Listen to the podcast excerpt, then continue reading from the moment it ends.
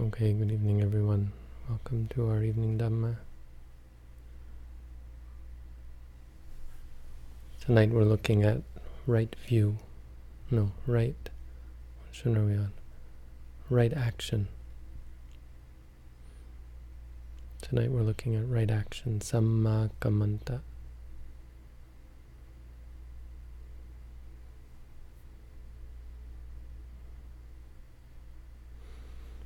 And so again, we have to separate between the preliminary path, the mundane path, the path that we're all following when we do our meditation, and the noble path, which is the moment where you're actually right, where you're actually in the right, on the right path. So the the the as with all the factors, it's, it's generally described in terms of the mundane path. And the idea with all of this is to understand, to help us understand how we get to the noble path.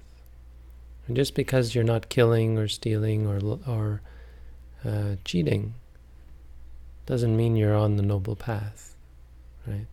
But if you refrain from all kinds of wrong action, that's what will lead you. That's part of what will lead you to the noble path. This is the point with the talking about the preliminary path. And it's the point of, of actually describing the Eightfold Noble Path because at the moment it seems kind of silly to say well, your right action, you're not killing or stealing or cheating. Well, of course you're not. I mean, you're in a meditative state. Your mind is so fixed you couldn't kill or lie, or, or you know, you couldn't kill or lie or do anything bad. But it's about how we get there. So in terms of the mundane path, there are three factors. For speech, there were four. For action, there are three. Not killing, not stealing, and not committing adultery, or what we call sexual misconduct, which means uh, cheating, really, or, or or working with someone else to cheat on on their partner.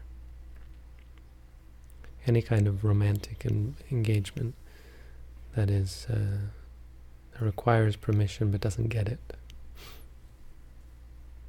That is betraying someone's trust.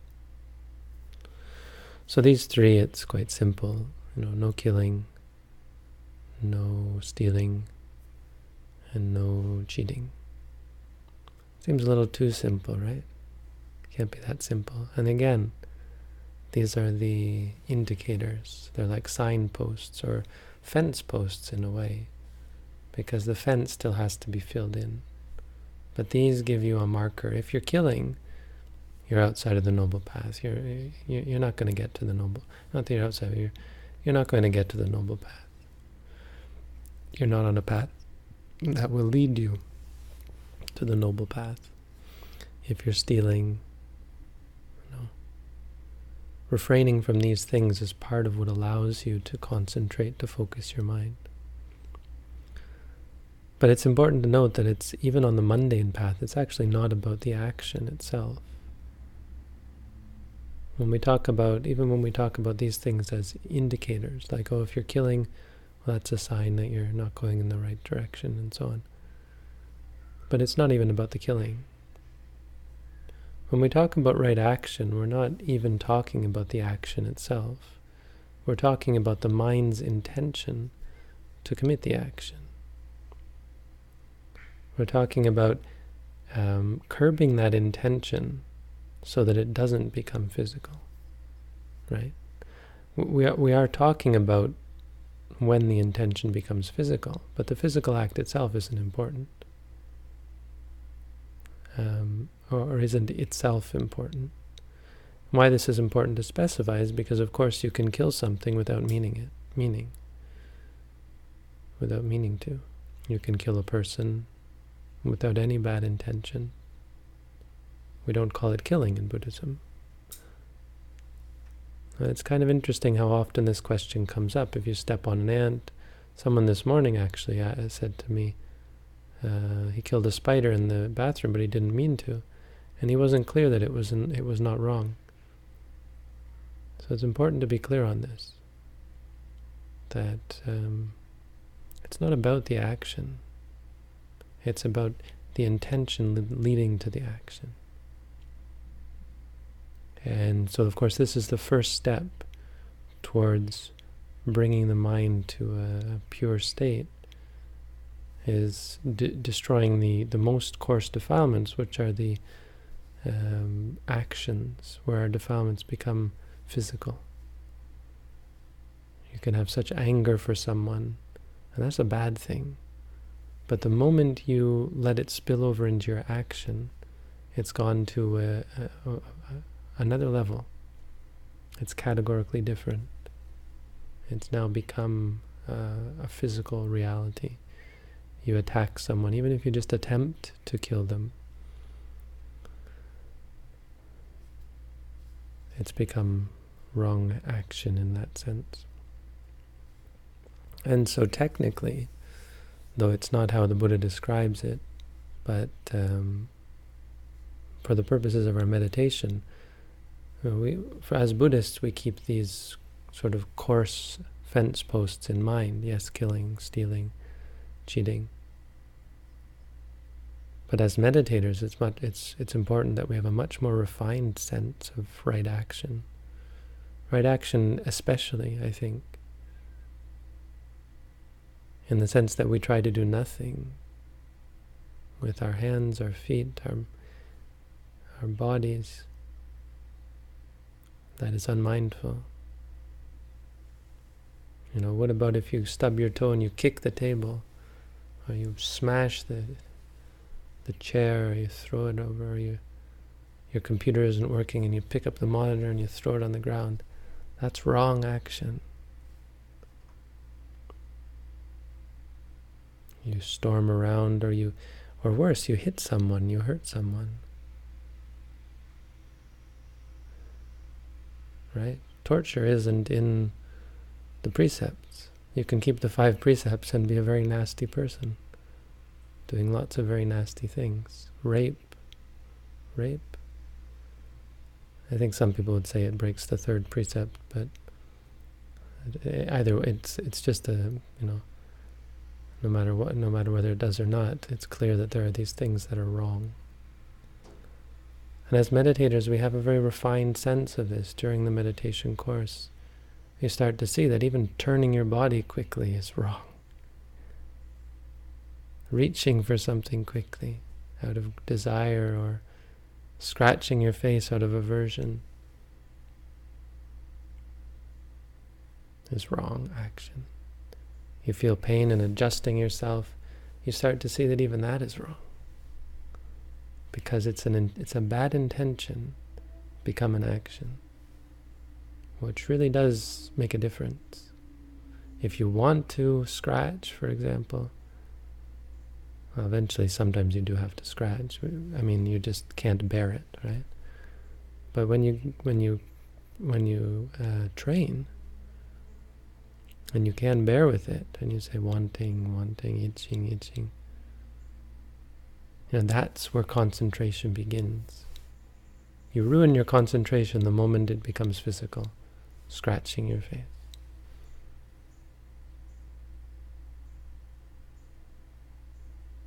So meditators begin to become quite careful with their actions when they walk. Mahasi says they Mahasi Sayadaw says they they walk like sick people. It looks like kind of like a, a, a, a sick ward here because everyone's moving around slowly and very neutral expressions on their faces. They're being very careful because they begin to see the, the disturbance that's caused by not being mindful.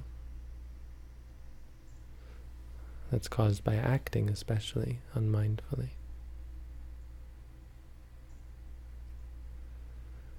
And so we should think of this in both ways on the one hand, we always think about these big, big issues of not killing, not stealing, of course, not committing adultery. But as meditators, we think of it on a micro scale as well. With everything, it's just like speech, right? With everything you say, it should be mindful. Right? It's more difficult to be mindful speaking. It's possible. But with acting, it's uh, much more doable and much more a part of our practice, right? Actually, the Buddha said with both. If you read the Satipatthana Sutta, maybe we'll go through the Satipatthana Sutta eventually. He said, when you're speaking or when you're keeping silent, you should be fully comprehending.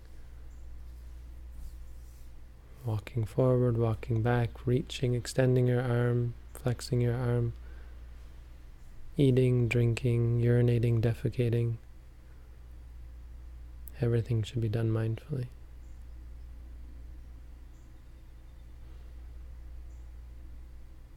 That, then you see this difference, the, where the, the, the defilements, the unwholesome, the, the problematic intentions, they don't break through to become actions. And technically, that anytime they do break through, it's wrong action. I mean, not actually not technically. According to the suttas, it doesn't go into that much detail, but from a perspective of the you know the core teaching of the Buddha, in an ultimate sense, it's quite clear that it becomes what we might call wrong action. It's called uh, I think, where the defiled actions, or actions based on defilement. It's the the most coarse type of defilement.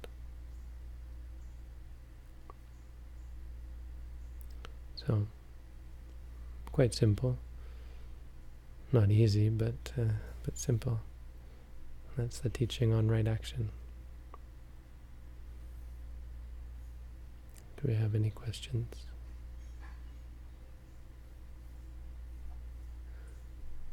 Again, questions are all to be asked through our website, and I understand that means you have to log in, but it's a small price to pay. Can you progress by only practicing insight meditation, no chanting, metta, etc.? Well, progress is a fairly vague word. So we have um, useful and necessary. And there are a lot of things that are useful. There's not so many things that are necessary. So um, if your question were, do you need to practice insight meditation to progress, or can you do it simply by chanting and doing metta? Then the answer is no. Or no, the answer is you do need to practice insight meditation. Can chanting and metta help? Do they help? Yes, they are useful, helpful. They can be. Um, there are cases. There are potential problems with, like chanting, for example, you can get caught up in it and it can actually become a distraction. Metta, not so much. If you're actually practicing metta, it's pretty much always useful. But if you get caught up in metta, it can sidetrack you, it's true. Because you take time away from doing insight meditation. So I have to be a little more specific with your question. Hopefully that answered it. What is Buddhism's view on playing video games? Well, there's nothing in the scriptures about playing video games. I've answered this sort of question before. I mean, the question of when you kill someone, we used to play when I was young. Doom, this game where you, it's really pretty awful. Uh, and lots of games we played. So it's not killing. Um, it's an elaborate means of challenging your your reflexes, your hand-eye coordination, your ability to process. So there's actually some potentially good states, I would say, involved. Mundane good states, not really Buddhist, but mundane in the sense it's the kind of thing that could probably help you think better. You know, critical thinking skills, ability to strategize, and that kind of thing. Um, but the biggest problem with video games is is not the the violence. The biggest problem, in, in my mind anyway, the biggest problem is of course the attachment. It's this, um, it's this pleasure. You know, it's like classical conditioning or operant conditioning. I can't remember. You you you do something, you get what you want, and it makes you pleasure, and so you you you know you keep practicing, keep playing. The reason we play games is because of these moments of success that give us such a rush. It's really just a chemical addiction. We're addicted to these opioids, or what are they called? The the chemicals in our brain. We're addicted to them. So we we've found a way using our computer to stimulate our brains, to stimulate these chemicals, but it's still just chemical. And so it's addictive. And if you know anything about the addiction cycle, it becomes less and less satisfying. And so you're ultimately, you're constantly really met with uh, with dissatisfaction. But I wouldn't worry about like I mean I wouldn't worry too much about it, especially if you're as a layperson. It's not the kind of thing that's going to send you to hell. If you, you, know, you played these games and you killed all these people, is that going to send you to hell? No. No, I mean at worst it just keeps you being born, and if well at worst, if you really get obsessed, you can be born as a hungry ghost because of the amount, the intense uh, addiction. But generally speaking, it's not the worst. I mean, we talk about things like sexual activity and and you know entertainment. These are not these are not things that stop you from attaining enlightenment. They just hinder it. They make it slower and more difficult but they're not wrong action in that broader sense of of really blocking you from the practice. So killing, stealing, and cheating, these are things that will block you. Playing video games, well, it's not going to help you, certainly.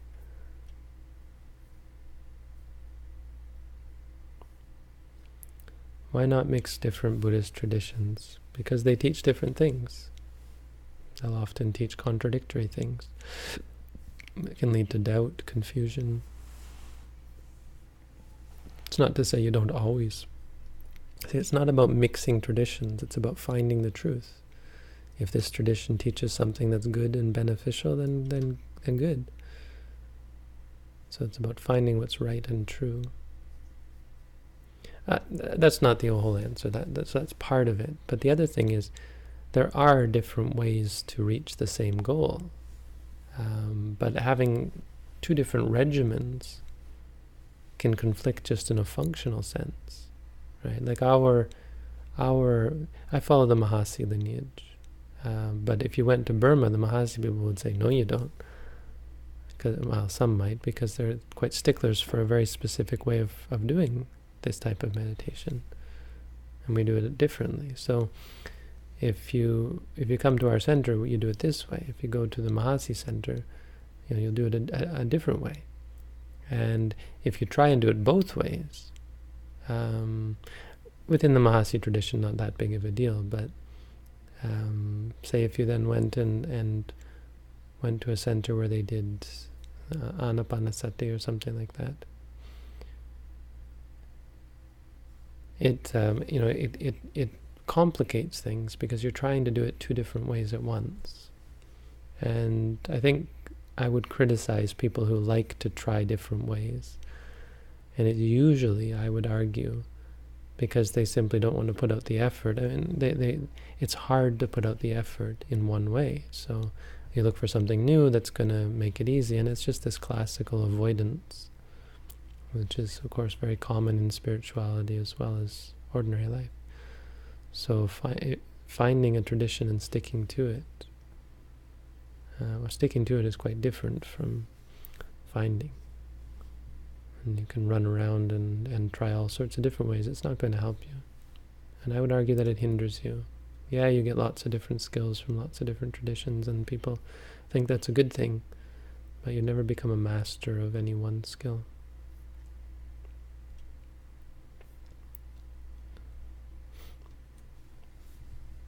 of hair loss. It hurts you. I mean, you don't like it. If you don't like it, then you say disliking, disliking. Again, I hope you've read my, my booklet. If you haven't read my booklet, I would encourage you to read it because um, it might help you deal with this. But this isn't hurting you. This is a disliking. The hair loss isn't hurting you. What's hurting you is you don't like it. I assume, unless there's something weird painful that I'm not understanding? In which case it's just pain, and you would say pain, pain.